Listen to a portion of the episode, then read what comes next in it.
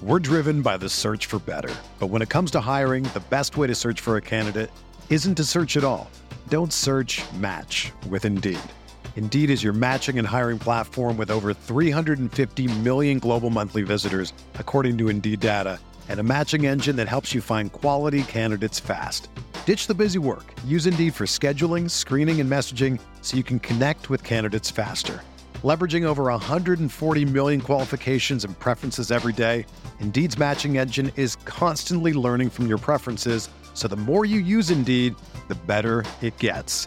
Join more than 3.5 million businesses worldwide that use Indeed to hire great talent fast. And listeners of this show will get a $75 sponsored job credit to get your jobs more visibility at Indeed.com slash BlueWire. Just go to Indeed.com slash BlueWire right now and support our show by saying that you heard about Indeed on this podcast. That's Indeed.com slash BlueWire. Terms and conditions apply. Need to hire? You need Indeed. Okay, it's time to commit. 2024 is the year for prioritizing yourself. Begin your new smile journey with Byte, and you could start seeing results in just two to three weeks. Just order your at home impression kit today for only $14.95 at Byte.com. Byte clear liners are doctor directed and delivered to your door. Treatment costs thousands less than braces, plus, they offer financing options, accept eligible insurance, and you could pay with your HSA, FSA. Get 80% off your impression kit when you use code WONDERY at Byte.com. That's B Y T E dot com. Start your confidence journey today with Byte. This is the Sooner Sports Podcast, your all access pass to Sooner Sports. The Sooner Sports Podcast is presented by Allstate. Are you in good hands? And by Riverwind Resort. Riverwind Resort, the place to be. Oh, mama! What a play! Now, here's your host, Chris Plank. All right, welcome into the Sooner Sports Podcast. We call this the tailgate, and we got a busy show. We got Patty Gasso, we got Austin O'Brien, we got Grant Hirschman, and ladies and gentlemen, we've got Toby Rowland to kick things off yet again. T Row, what an exciting weekend for Sooner baseball, man. This is, you know, we had the Texas Tech series earlier this season that was huge, and this is about as big as it gets with TCU starting up tonight. Yeah, this is great. It's great to be late in the season, final home series of the year and what's on the line is positioning within the NCAA tournament, not you know trying to play your way off of the bubble and into the tournament. And there's a lot of teams doing that right now. Um, Oklahoma State is doing that right now. But to feel like they are solidly in because of the last couple of weeks they've had, um, and what's on the line is it's fun. You know, we're talking seeding, so that's Yep. uh, that's a lot of fun. TCU is really good. Oklahoma is uh, seems to be getting healthy and kind of hitting their stride again. Maybe uh, maybe playing their best baseball of the year here late in the season. So uh, I think we're I think we're gonna have some great crowds. It looks like the weather's gonna cooperate. So um, ho- hopefully it's a really exciting weekend. I'm looking forward to. it. I caught a bit of your conversation on your radio show this morning, uh, Thursday morning, about a podcast you were listening to, which went a little bit more in depth on what we and you and I kind of touched on it on Tuesday's show, but going a little bit more in depth. Row, on the potential of OU even hosting. How logical or, or possible does that seem right now? Well, I think it's it's definite. Well, it's in their hands. Um, you know, I think OU is a solid two seed right now. Their RPI is right at twenty, which, for those who don't know how the baseball tournament works, there are sixteen different regional host sites. There will be four teams at each regional host site, and so sixteen teams are going to get to host. And Oklahoma's RPI right now is number twenty, and they're um, in the number one RPI conference in the nation, the Big 12 this year, in third place. So right now they're a solid two seed. If you're in that 16 to 32 range, you know you feel pretty good, and they're at the upper end of that. Uh, all the different projections out right now have them in two in various locations around the country: uh, Tucson, Chapel Hill, Stanford, Long Beach. Who knows where they'd send them? But I think the feeling is uh, in OU circles, and what you were talking about is uh, one of the national podcasts I was listening to agreed that if they were to win their final two series here, uh, TCU this weekend, Oklahoma State next weekend, that maybe they would bump up and, and maybe maybe likely would bump up and be a, regional host, be one of those top 16 seeds where Norman would be one of the regional sites. Obviously, what happens in the Big 12 tournament could factor into that. You go two and out, lose your first two games, uh, that could hurt you. If you uh, you don't you don't win both of these series, but you make a run and win the Big 12 tournament, that could help you. But from simplification standpoints, if they beat TCU two out of three and Oklahoma State two out of three, I think it looks really good for OU to be a regional host, and that would be a tremendous accomplishment this year. They could pull that off. Just getting into the tournament this year is going to be great. Uh, to see OU back in the field of 64, much less if they could figure out uh, a formula here late to to uh, get to host the regional. Now, that was real easy to say. It's going to be real hard to do. TCU is a legitimate national title contender. Uh, Oklahoma State is Bedlam, and they're going to be playing. They're going to be desperate because they have to make a big push here late just to get into the field. In fact, their spot's not secured in Bricktown yet. Right. That's one of the eight teams that's going to be. So Oklahoma's going to run into a really desperate Cowboys team, and it doesn't usually matter how good the teams are when they play. That series is up in the air. So that's going to be it's, going to it's a tough ask, but I think it is a legitimate probability more than possibility that if they win these last two series, they're going to host a regional in Norman to get over analytical on the X's and O's, uh, X's and O's, I guess, if you will, if you can use that term in baseball. But what was your thought moving your Sunday starter to Saturday, as it sounded like Pete Hughes confirmed after practice yesterday? Um, you know, I, I it's from a strategy standpoint. I don't know. I don't know. I, I Devin Perez, who you're talking about, yep. I assume, right? Yes, yes, sir. Has been their best starter the last two weeks, and he has given them length as well. So I think the strategy there is um, throw Irvin and Perez at him. Have the pin for Sunday. And, yeah, it, well, you got whoever. I mean, you, yeah. you Kyle Tyler's been good, but you if you get length on Friday and Saturday, then you are fully stocked for Sunday. And whether it's Kyle Tyler or Dylan Grove or everybody, a hodgepodge, then um, you know, they got in the position last week where they used so much of their bullpen on Friday and Saturday that they needed Devin Perez to go deep on Sunday. Fortunately, he did. So I think this is a you know a little bit of a uh, tip of the cap to Devin to some extent. You uh, you also you know I haven't had a chance to talk to Pete, but you also have the um, the Bedlam series coming up the next week, which is going to be Thursday, Friday, Saturday. Good point. So that that could factor in here a little bit as well. They could be trying to get the guys they really want to go to battle with in Bedlam on the right days of the week as well. Let's say, you know, just to throw a hypothetical out here, let's say they throw uh, Kyle Tyler on Sunday this week, and then they turn around on Thursday next week against Oklahoma State and bring Dylan Grove, and then they've still got Irvin and Perez on Friday and Saturday on their normal days. And the, week after that, you got a Big 12 tournament that starts on a Wednesday. Yeah. So you've kind of got to do some creative, uh, creative things with your pitching staff here because the week's about to move up on them over the next couple of weeks. So I don't mind it. Uh, Devin Perez has been outstanding for them in Sunday starts to win series on the road the last two weeks whatever day of the week they want to put him on right now, he deserves. If they if you told me Devin's going Friday, I would say he deserves it the way he's pitching right now. All right, I'll let you go on this, uh, Toby. I got Austin O'Brien, one of your broadcast partners from this year, coming yeah. up next in the podcast. How impressed have you been with the way that he's bounced back? You know, we're going to talk about his injury, and I hate asking guys about their injury, but not only bouncing back from the injury, but being the only four year senior and the leadership that he's provided you know, I thought he was done. I thought his college career was over on that final game of that 19 game homestand when he hurt his arm. Uh, he was in such pain, and the way he was holding his arm, uh, it it looked like a career ender. And the fact that he missed as little time as he did, and he is back seemingly stronger than ever. The one thing I wondered is, well, maybe he'll be able to swing the bat again, but can he play the field again? he's been a great first baseman since he came yep. back as well. He still got that big brace on his arm. Um, every once in a while, there'll be a throw up the uh, line, and you'll kind of hold your breath a little bit, hoping they don't collide again. But um, he's a great kid. He's, he's been a fantastic career.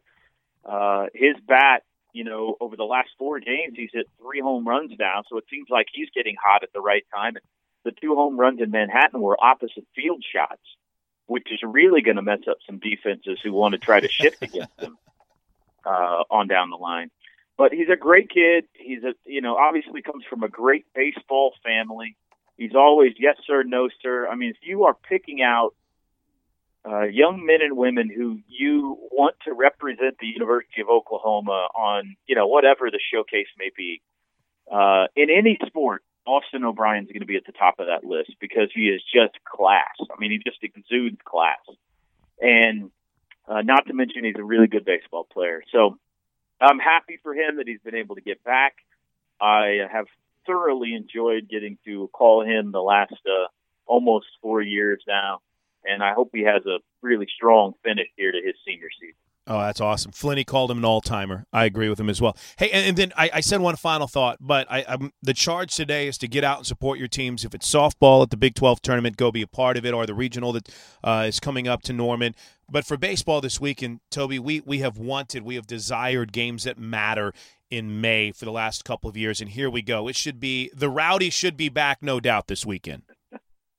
I hope so. I, you know, fact of the matter is, if you're listening to this podcast right now, you're probably a diehard. that that is true. Know, that is true. I, I, you're probably going to be there. So I would encourage you to get on the horn with your friends and your neighbors and the Sooner fans you know, uh, even if they're not the biggest college baseball fans in the world. Just say, hey man, these are this is a big series. Let's go support OU, and uh, hopefully the stands and the berms beyond the outfield wall and it's standing room only this weekend as uh, they're going to need all the help they can get against a very, very good TCU team.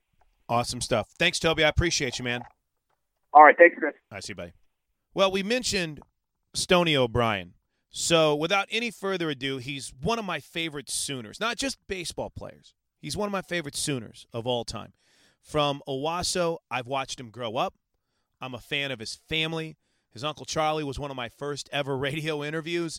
So it's with uh, with a lot of pride that I welcome in Austin O'Brien as our next guest on the Sooner Sports Podcast. And Stony, first and foremost, let's just talk about the bounce back here in 2017. What's led to this turnaround? What's really led to this team being right in the midst of things here this season? Yeah, I really think it has to do a lot with the leadership. You know, when when things weren't going good, it wasn't a blame game between all the guys. Um, people weren't you know, hitters weren't blaming the pitchers, pitchers weren't blaming the hitters. We we all just stuck together and knew that if we just kept working and get better every day, that eventually that you know we were going to start winning again. When you first had the collision at first base and mm-hmm. suffered the injury, did you think your season was over? I did at first. Yeah, that was that was my first thought. You know, but I, I just kept praying to God that you know, trusting in his plan. And thankfully, I've been able to get back out there and play the game I love again. So it's been a blessing, and I'm excited for this weekend. We got a big series against TCU, and I'm looking forward to what the rest of the season may hold. When you first went in to the, uh, what I think they took you right to the hospital, right? What did they first tell you about the shoulder? Yeah, it was it was the elbow. Um, the at first, you know, they just they wanted to get me in there for MRI because you know they thought for sure some UCL damage, but they wanted to see you know if I dislocated it, if I tore everything in there. They they just wanted to see you know how extreme it was, and thankfully uh, it was just a UCL tear and then a tore a forearm muscle in the belly of it. So they said uh, you know surgery is not really good for that, and since it's my non-throwing arm, the UCL will heal up and I should be good to go. So it was a lot better news than I was planning for. I might. Are you still in pain? Do you still play through pain?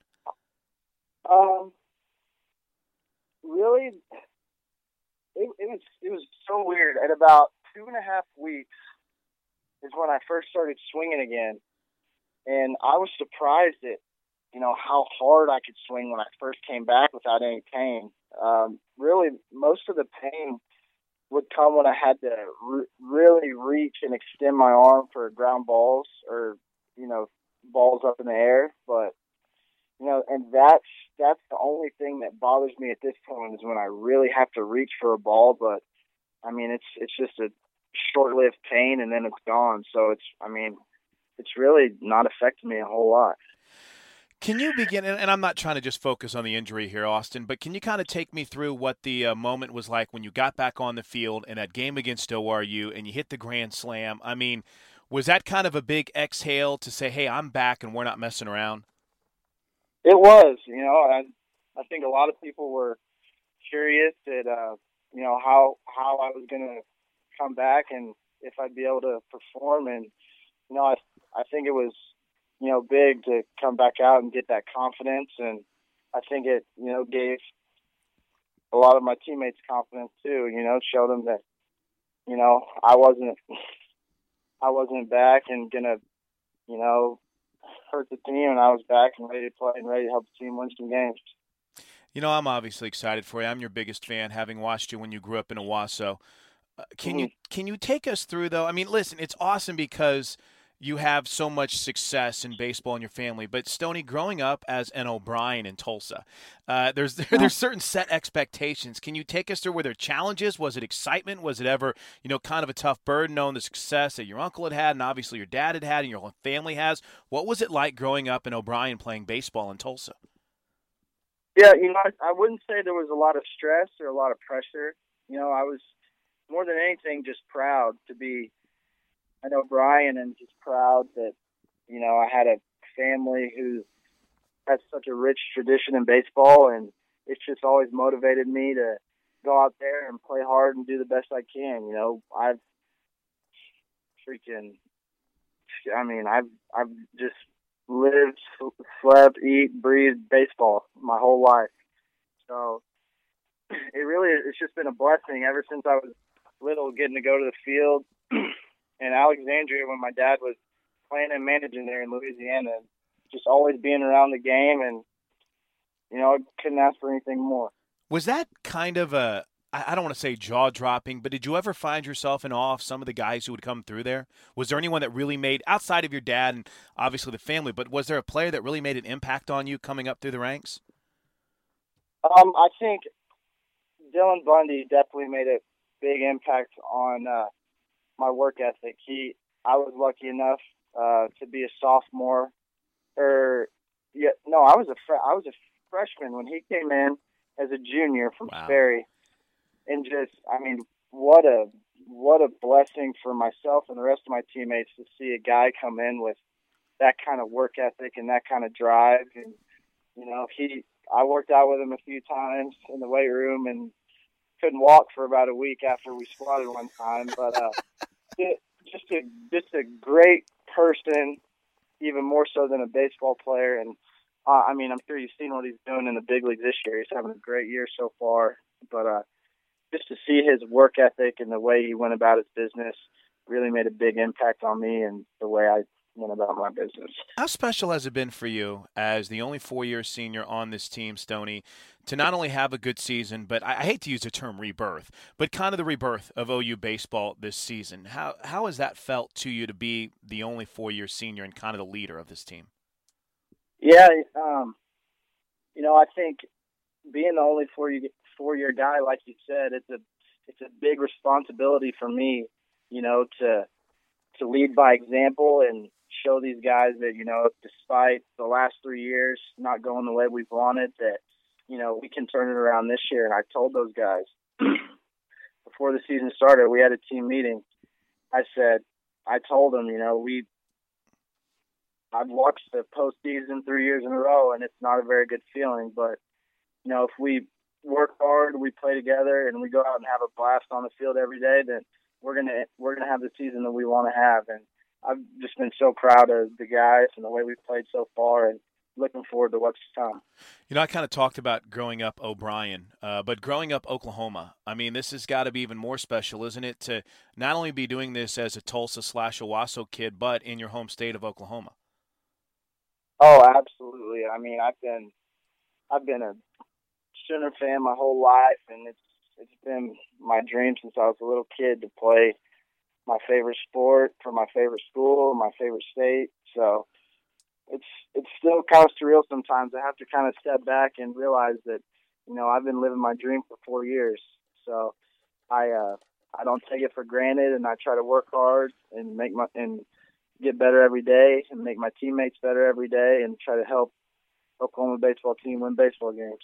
Isn't it amazing how quickly four years goes? I mean, I'm just I'm sitting here thinking about it, and and I can remember the the first day, Austin, when you stepped on campus, and you know how it's crazy to think about how different this team is around you today as opposed to the day when you stepped on campus, and how different you are, not just physically but mentally, and how you've matured.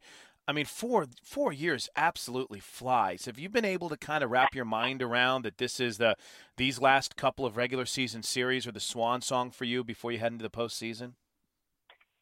Yeah, it is. It is crazy how fast it's gone by. Um, you know, thinking about thinking back to my freshman year playing with Hector and Dylan Neal and a lot of those guys. It seems like I've played with 500 different people for OU, but um, you know, just so many, so many great relationships and great memories, and you know the, you know, it's it's the home stretch, but uh, you know, I'm all I'm thinking about is you know how are we going to beat TCU Friday night and just to having that day by day, game by game approach, and you know, hopefully, hopefully, I mean, I think this team can make a run deep in the postseason. I really do, and I think we could surprise some people. We just got to stay together and play how we're capable of.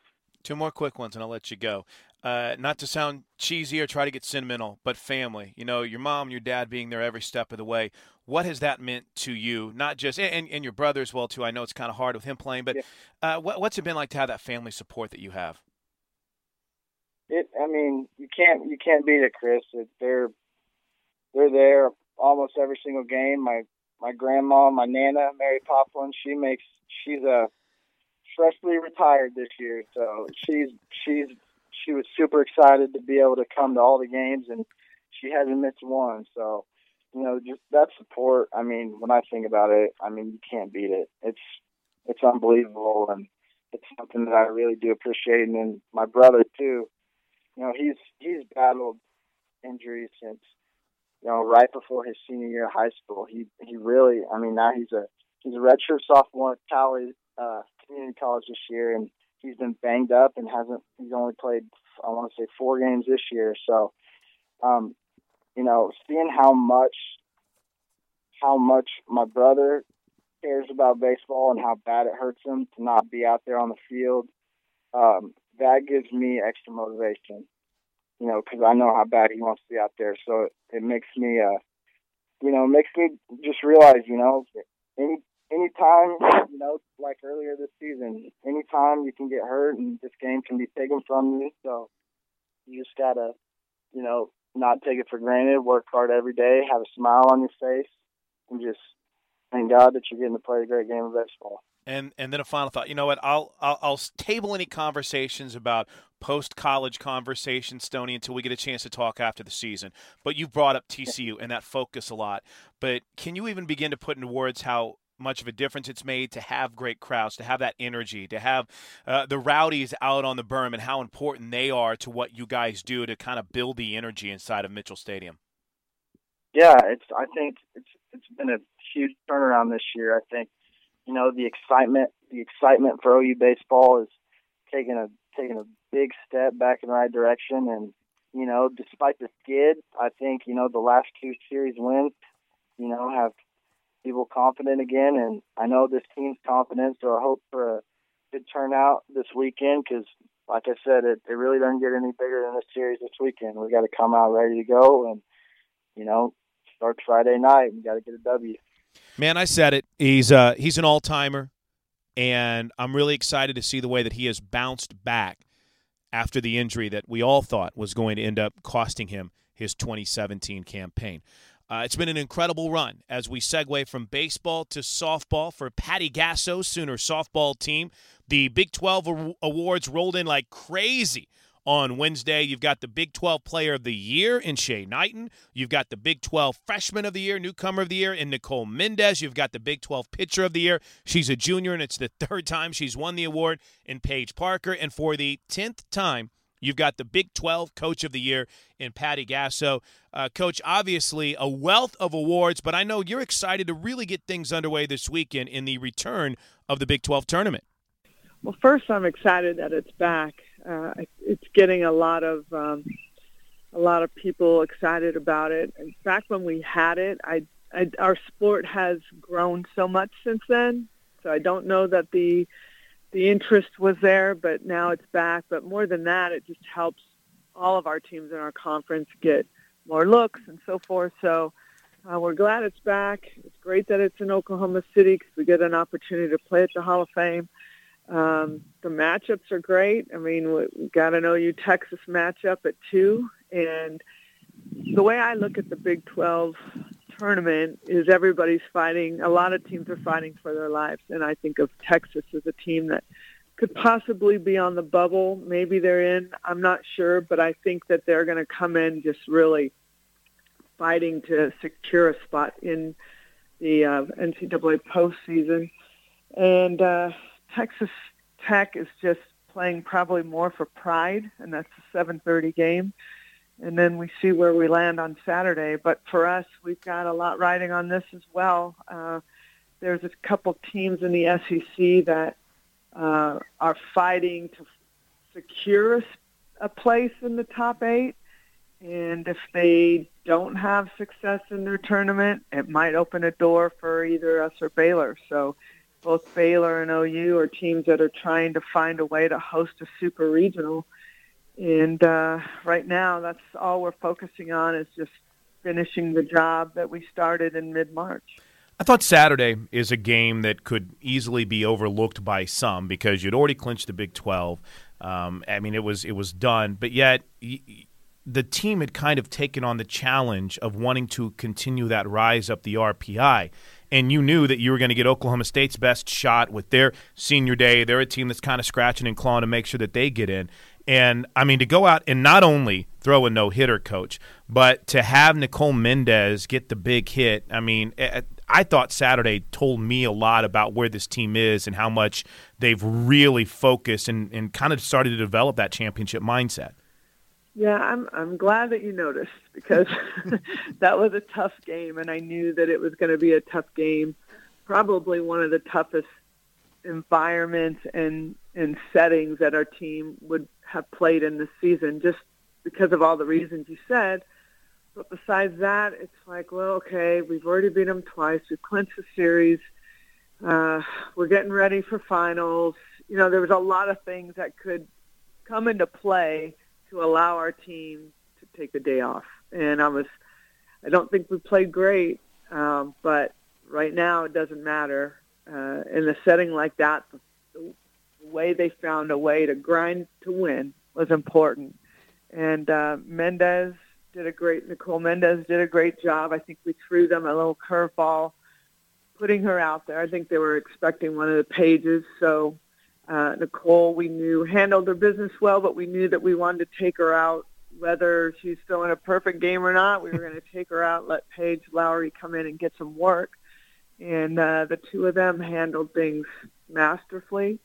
And um, from our side, I just wish we had a little more offense to go with it and back them up. But our defense and our pitching really handled business. And Nicole Mendez, of all people, the freshman, comes up and hits uh, – home run, and uh, that's really that was all we needed. But to go further, we need more, and our team knows that.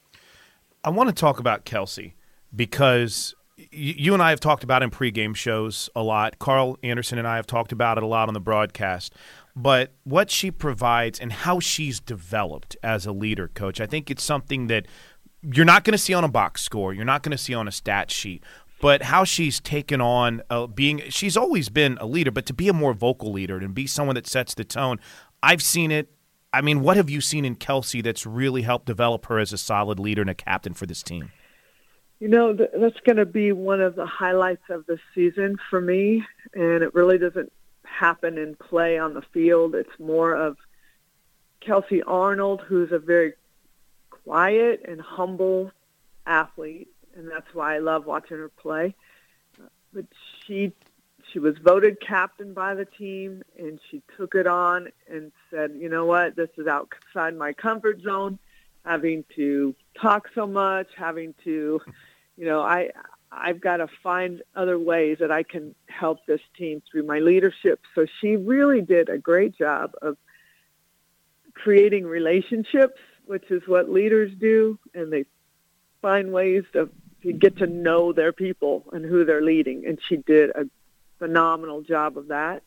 Where Kelsey Arnold would want to go home uh, and kind of do her own thing at home after practice, she stepped out um, probably two to three times a week and had dinner with a you know particular athlete. Just kind of let them unload things on her, but she um, she gained their confidence and their trust, and that was really really important. And she figured that out on her own. She's done a lot of things on her own, and searched um, for the answers of how to lead this team when when we really really needed leadership. So a lot of our uh, I attribute a ton of our success to the leadership of Kelsey Arnold. I want to talk about Paige Parker real quick. Um, you know, early in the season, there were some struggles there. I think she had given up 15 home runs through the month of March. But, coach, since April 1st, she's only given up two home runs, and those were on that wind aided day in Kansas. And her ERA is under one, which is ridiculous. What's kind of clicked? What have you seen from Paige Parker over the last month and a half? Well, if you follow Paige Parker's career, she hasn't really been a quick starter during the season it's taken her time to kind of get herself settled and get her confidence and get in her groove. So the, the home run number, when you look at it in the way of giving up 15, you look at it and go, that's got to be a misprint. there should only be five, not 15.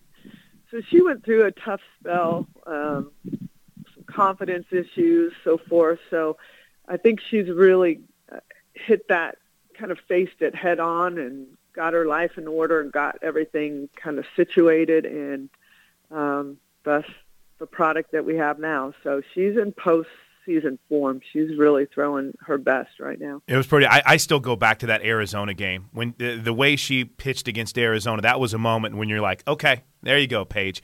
Uh, a couple of final thoughts, coach, and then I'll let you run. First and foremost, uh, the, the rotation for this weekend.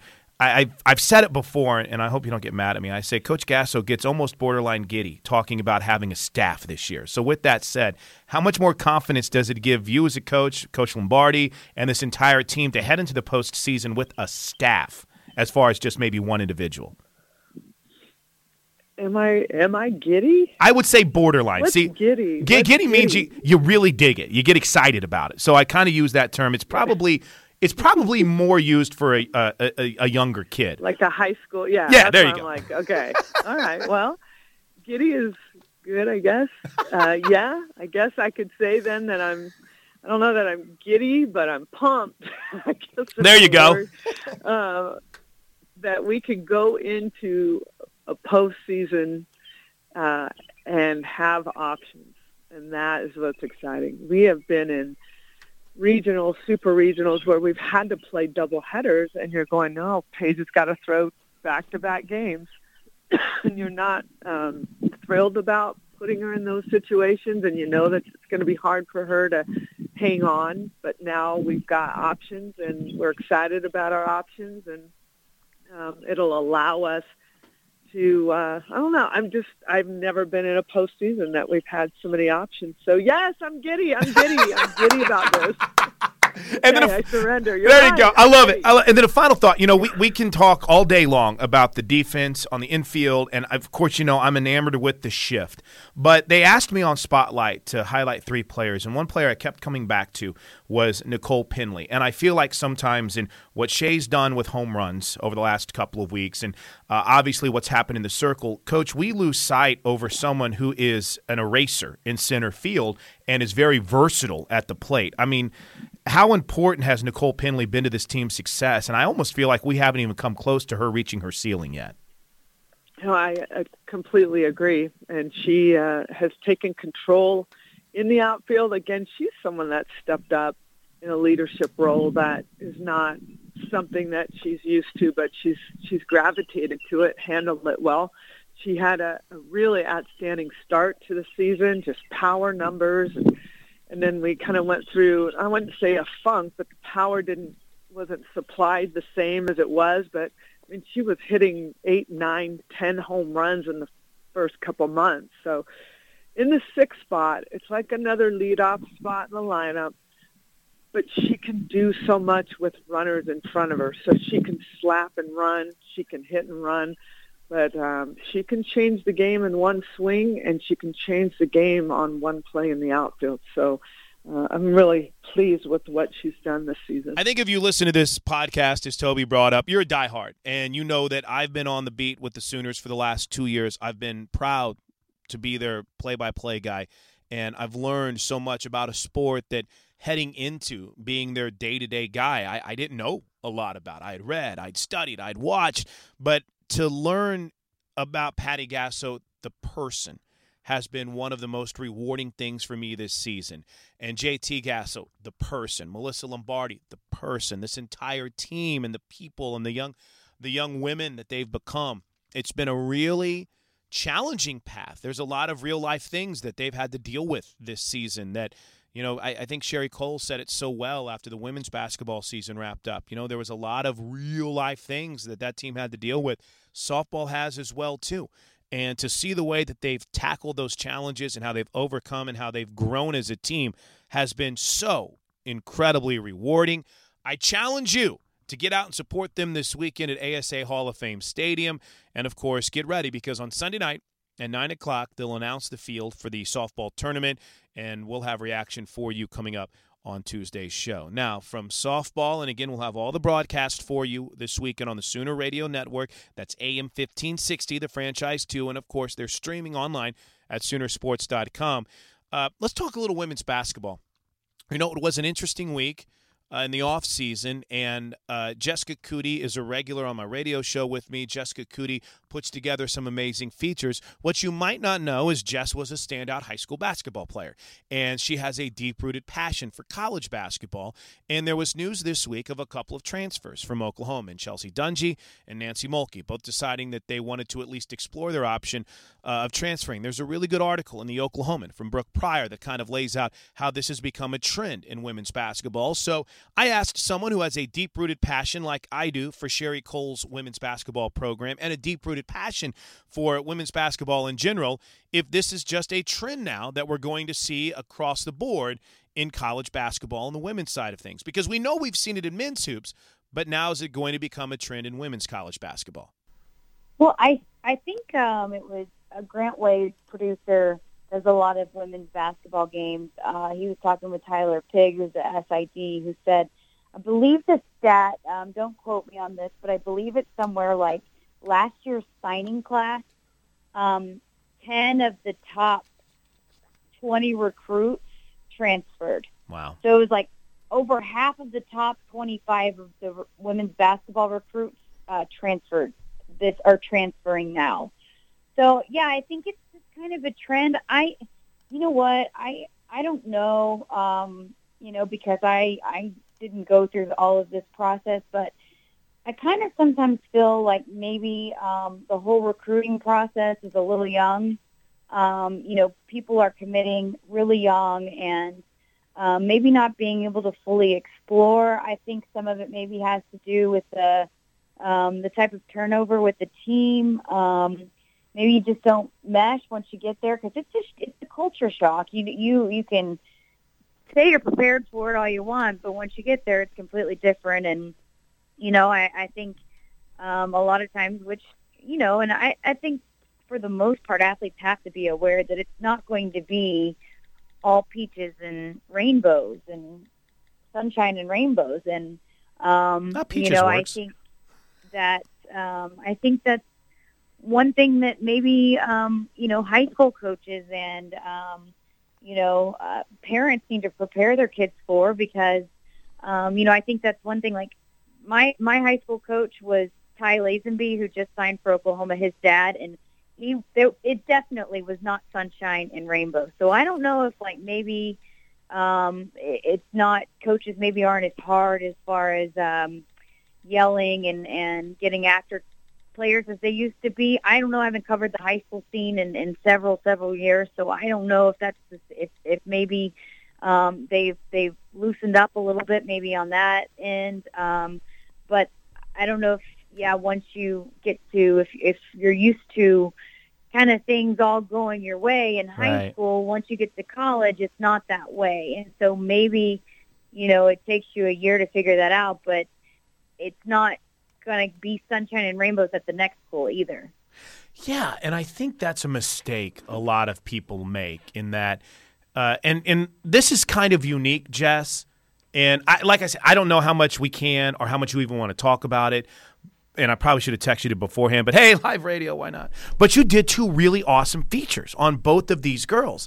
And so I just hope that no one, and you brought up a great point, no one thinks that any problems that you might have in one place suddenly disappear when you go somewhere else. What's the old old school phrase? The gla- grass isn't always greener on the other side. So hey you know just asking and then following through are two different things. So maybe they ask, they talk to a few people and realize, hey home is here.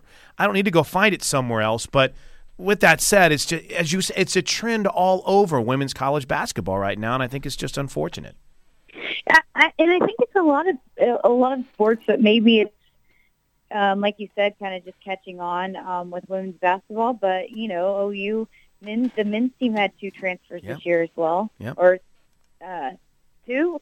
yeah they Two had two three. because uh, So buford and the uh, and, and the and the guard that left as well too yeah Darrion Strong Moore. Thank you. And um, you know, they've had several throughout the years, and I think one thing with um, you know with Coach Kruger's system is, you know, he's got a very specific system tailored to a certain type of, of not only just athlete but person. And so, you know, if you don't fit, then you know um, you'll people have left, and so that's kind of and, and they've been fine, obviously, w- without them. Um, you know, they've moved on and had people that fit that want to be there, and and so I, you know, maybe that all kind of goes into it, but it's it's um, you know, it's it's certainly a trend, but that's the thing. That's why the rules there. They're going to have to go sit out for a year, and Yep. that's not very much fun. So, you know. A lot of people, it's a good thing for, like Peyton Little. It turned Yeah. out to be the best thing for her possible. OU has been on the on the good side of some transfers that came in. Um, you know, Tayshawn Thomas, Madimbai. Um, you know, there have been several. I can't even, um, you know, think at Yeah. this point. Um, but several in several sports that that have been, you know. So I feel like yes, they've lost it, and, and that's kind of what we're thinking about right now. But they've been on the good side of that, on the right side of that as well, several times. You're uh, you're awesome, Jess. What uh, what can we look for today out of Jessica Coody on Soonersports.tv? I saw the Brad Dalke feature got posted. That is awesome. And Renae Martinez is up, and it is Nice. really good. I spent a lot of time on it. I really like it. It's it's pretty fascinating. But then also make sure you check out the written piece because again, like I I only get a certain amount of time, and and we try to do this on the podcast sometimes, but um, where I, we just release the raw, uncut interview. But um, you know, a lot of the details, especially when there's a written piece, you can find, um, you know, in in the article, and and there is a really good article uh, written by John Rohde this on on Renae Martinez. So all the little details that I couldn't include, you can catch there. Um, and so, but yeah, it's a really unique story. Um, you know, he's a kid that was he was in Omaha. You know, as a as a redshirt freshman, transferred, went to Compton, Wow. um, and then ended up in Norman. Was batting 120 a year ago, and now here he is.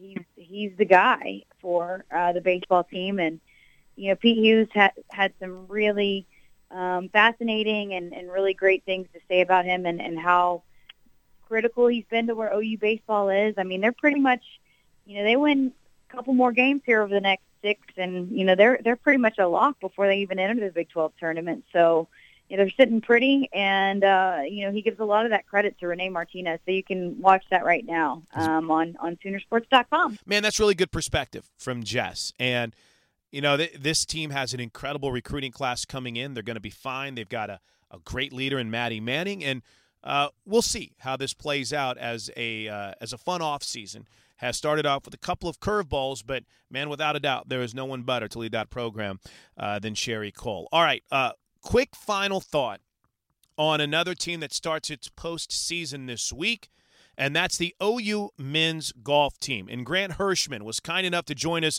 on the spotlight and we got his opinion on how things have been going for him and this team as they prepare for the postseason. Thank you for having me on. Uh, but uh, we're all feeling great. We're all really looking forward to getting going this week. All confident. We're all gonna be ha- happy that exams are over. We'll be freed up, but feeling nice. We're all looking forward to it. It's a great point because you survived that week in the middle of finals week. Is it a big exhale whenever you just get to focus on the sport for a while? Yeah, it definitely is when we get there and instead of being like, man, I got a test when I get back. I got an assignment. We just kind of get there and we're like, oh, it's just golf. And we just kind of hang out, practice a ton, and just get get focused for the week. Speaking of just golf, take a look at the regional field, and obviously it's a challenging field as you head out to Stanford uh, to take on a bevy of teams here. Mindset wise, I know you've got a, you got work to do in preparing for the course and understanding the approach, but how does that mindset and that preparation change for the postseason? You just really got to uh, make sure and minimize your uh, mistakes and just focus on small small details, whether it's getting a shot up and down, not three putting, saving a shot here and there, just because saving a few shots in a three round tournament, whether it's one shot around, it all adds up a ton at the end. The team won the Team of the Year, Moment of the Year award this year, and you were on Spotlight with this with Jess uh, after everything the team had to overcome with Coach Hybl and real life moments that have happened for you guys personally, not only to win that award, but to look back and have won it for Coach Hybl, I mean, what can you even begin to put the mindset into perspective of what that was like? I mean, it was it was a special moment. Probably one of my favorite moments that I've had so far in my three years here, just because it was a different award. We don't really ever win an award for what our team has done, so it was kind of different for us to do. And you beat out a couple of national championships. Yeah, yeah, national yeah, championship yeah, moments. that was definitely a bright side it, to it. You so. guys took home the Scoonie for Moment of the Year, but it kind of speaks to, doesn't it, the confidence and the relationship you guys have with Coach Hybl, doesn't it? Yeah, it, yeah, it definitely does. We coach trusts us, we coach him. It's just a, a great relationship between the two. Solid relationship, and a guy that's played the game and has played well. So obviously that's a good thing. You've played well this year. Uh, you got a couple tournament wins. For you to get back on top, I know that your sophomore year a little bit frustrating with mm-hmm. no wins, uh, but to get a couple more victories this year, what has that meant for you personally, individually? Individually, it's meant a lot. I mean, it's given me a ton of confidence winning once was a was a big success, but winning twice in uh, Las Vegas that was a really big win. I was really proud of that one. It was a really good week. Take me through the Las Vegas win though, because you had to overcome quite a bit of adversity out at the uh, Southern Highlands. Especially what was it the 11th tee when you hit a good drive, and then they actually cart you to your ball, and that's when trouble struck, right? Yes, it was the second round on the 11th tee. We're taking a uh, shuttle down because it's a steep mountain, so we mm-hmm. got to take a shuttle and my shuttle driver unfortunately lost control and tossed me out of the cart and bang, banged me up a little bit. You actually landed on your golf bag, right? Yeah, my bag took most of the fall, but I landed on my wrist a little and just kind of had some bruises and cuts. Nothing too serious, luckily. And you still had the final round to come. You had to overcome what a five-shot deficit to even mm-hmm. force the playoff. Did you ever have you had any other issues with the wrist since then? A little bit of soreness here and there, but luckily it was nothing bone related. It was just kind of tissue damages and you learned your lesson never to ride with that guy again. Yeah, right? we the, the next round they were waiting on me and had my name circled and drove me down like super slow down down the mountain. we mentioned Ryan Hybl. Uh, I, I want to go back to it just real quick because one of my uh, favorite moments was whenever he left, and you were playing in that U.S. Amateur as well too. But he left the Oklahoma Open where he had a chance to make a lot of money at, at Oak Tree. Mm-hmm. When you see that kind of uh, unselfishness from Coach Hybl what does that say to you guys? Yeah, I mean, it, it definitely speaks a lot about him because he had, you said it, he had a chance to win a lot of money, and he just withdraws from the tournament, hops on a flight, and comes out to watch his own players. So not only is he giving up money, but he's giving up his own time being at home just to come out and watch his players and be with us. Do we have a beef with Brad Dalke because he didn't put you on his bag for the Masters? I mean, you caddied him. Folks that don't know, you had a deal with Brad that mm-hmm. whoever exited first from the U.S. Amateur was going to caddy for the other. You caddied for him, took yeah. him to the finals. Why weren't you on the bag of the Masters? I mean, there's there's a little bit of beef, but I mean, I, I understood. It was it was fine. I told him I was like, look, if you want me to come, I get it. If not, just, just give me one ticket. I just want to go for one day. So I got to go good enough. Hey, r- real quick, we don't have a lot of time, but how, how do you feel about your putting game right now? I feel good. Yeah. It's a constant challenge, isn't it? Whenever you're as hard of a ball, uh, a solid of a ball striker as you are, you're great mid-range game, but that putter can always give some issues, can it? Yeah, it's it's it's been uh, notorious to give me a few issues, but I've been working on it these uh, past few months and trying to tune it up, especially inside 10 feet, and looking forward to test it this week at regionals. You know, I, I realized when I listened back to that, I didn't make it very clear. It was the uh, it was the Sooner Choice Awards when they won the Moment of the Year. And to see them rewarded as a team after winning that tournament, when Ryan Hybl had found out that he and his uh, his wife and their family had lost their uh, newborn baby, I mean, you just you, you can't even fathom what that means from a personal, spiritual, and an emotional level for a family to have to go through that. And then to see that team rally together and win a team championship, an absolutely incredible, incredible moment that, again, goes beyond what you typically have to deal with. Real life things for these college students. And boy, Grant Hirschman, a captain his sophomore and junior seasons, imagine what his senior year is going to be like. And congratulations again to Max McGreevy, who was named All Big 12. That's a busy edition of the Sooner Sports Podcast. As always, I appreciate everyone for downloading and listening. Tell a friend or two or 10, and we take you inside the Sooner Nation two times a week with the game plan and the tailgate. So everyone have a great weekend. You've got the OU baseball team at home against TCU three game series. The OU softball team with uh, three games this weekend out at ASA Hall of Fame Stadium in the Big 12 tournament, and then we start gearing towards the postseason. Everyone have a great weekend, and until Tuesday, Boomer Sooner, everybody. This has been the Sooner Sports Podcast. Make sure to get all the latest episodes online right now at Soonersports.tv slash podcast. And make sure to follow us on Twitter at OU On The Air.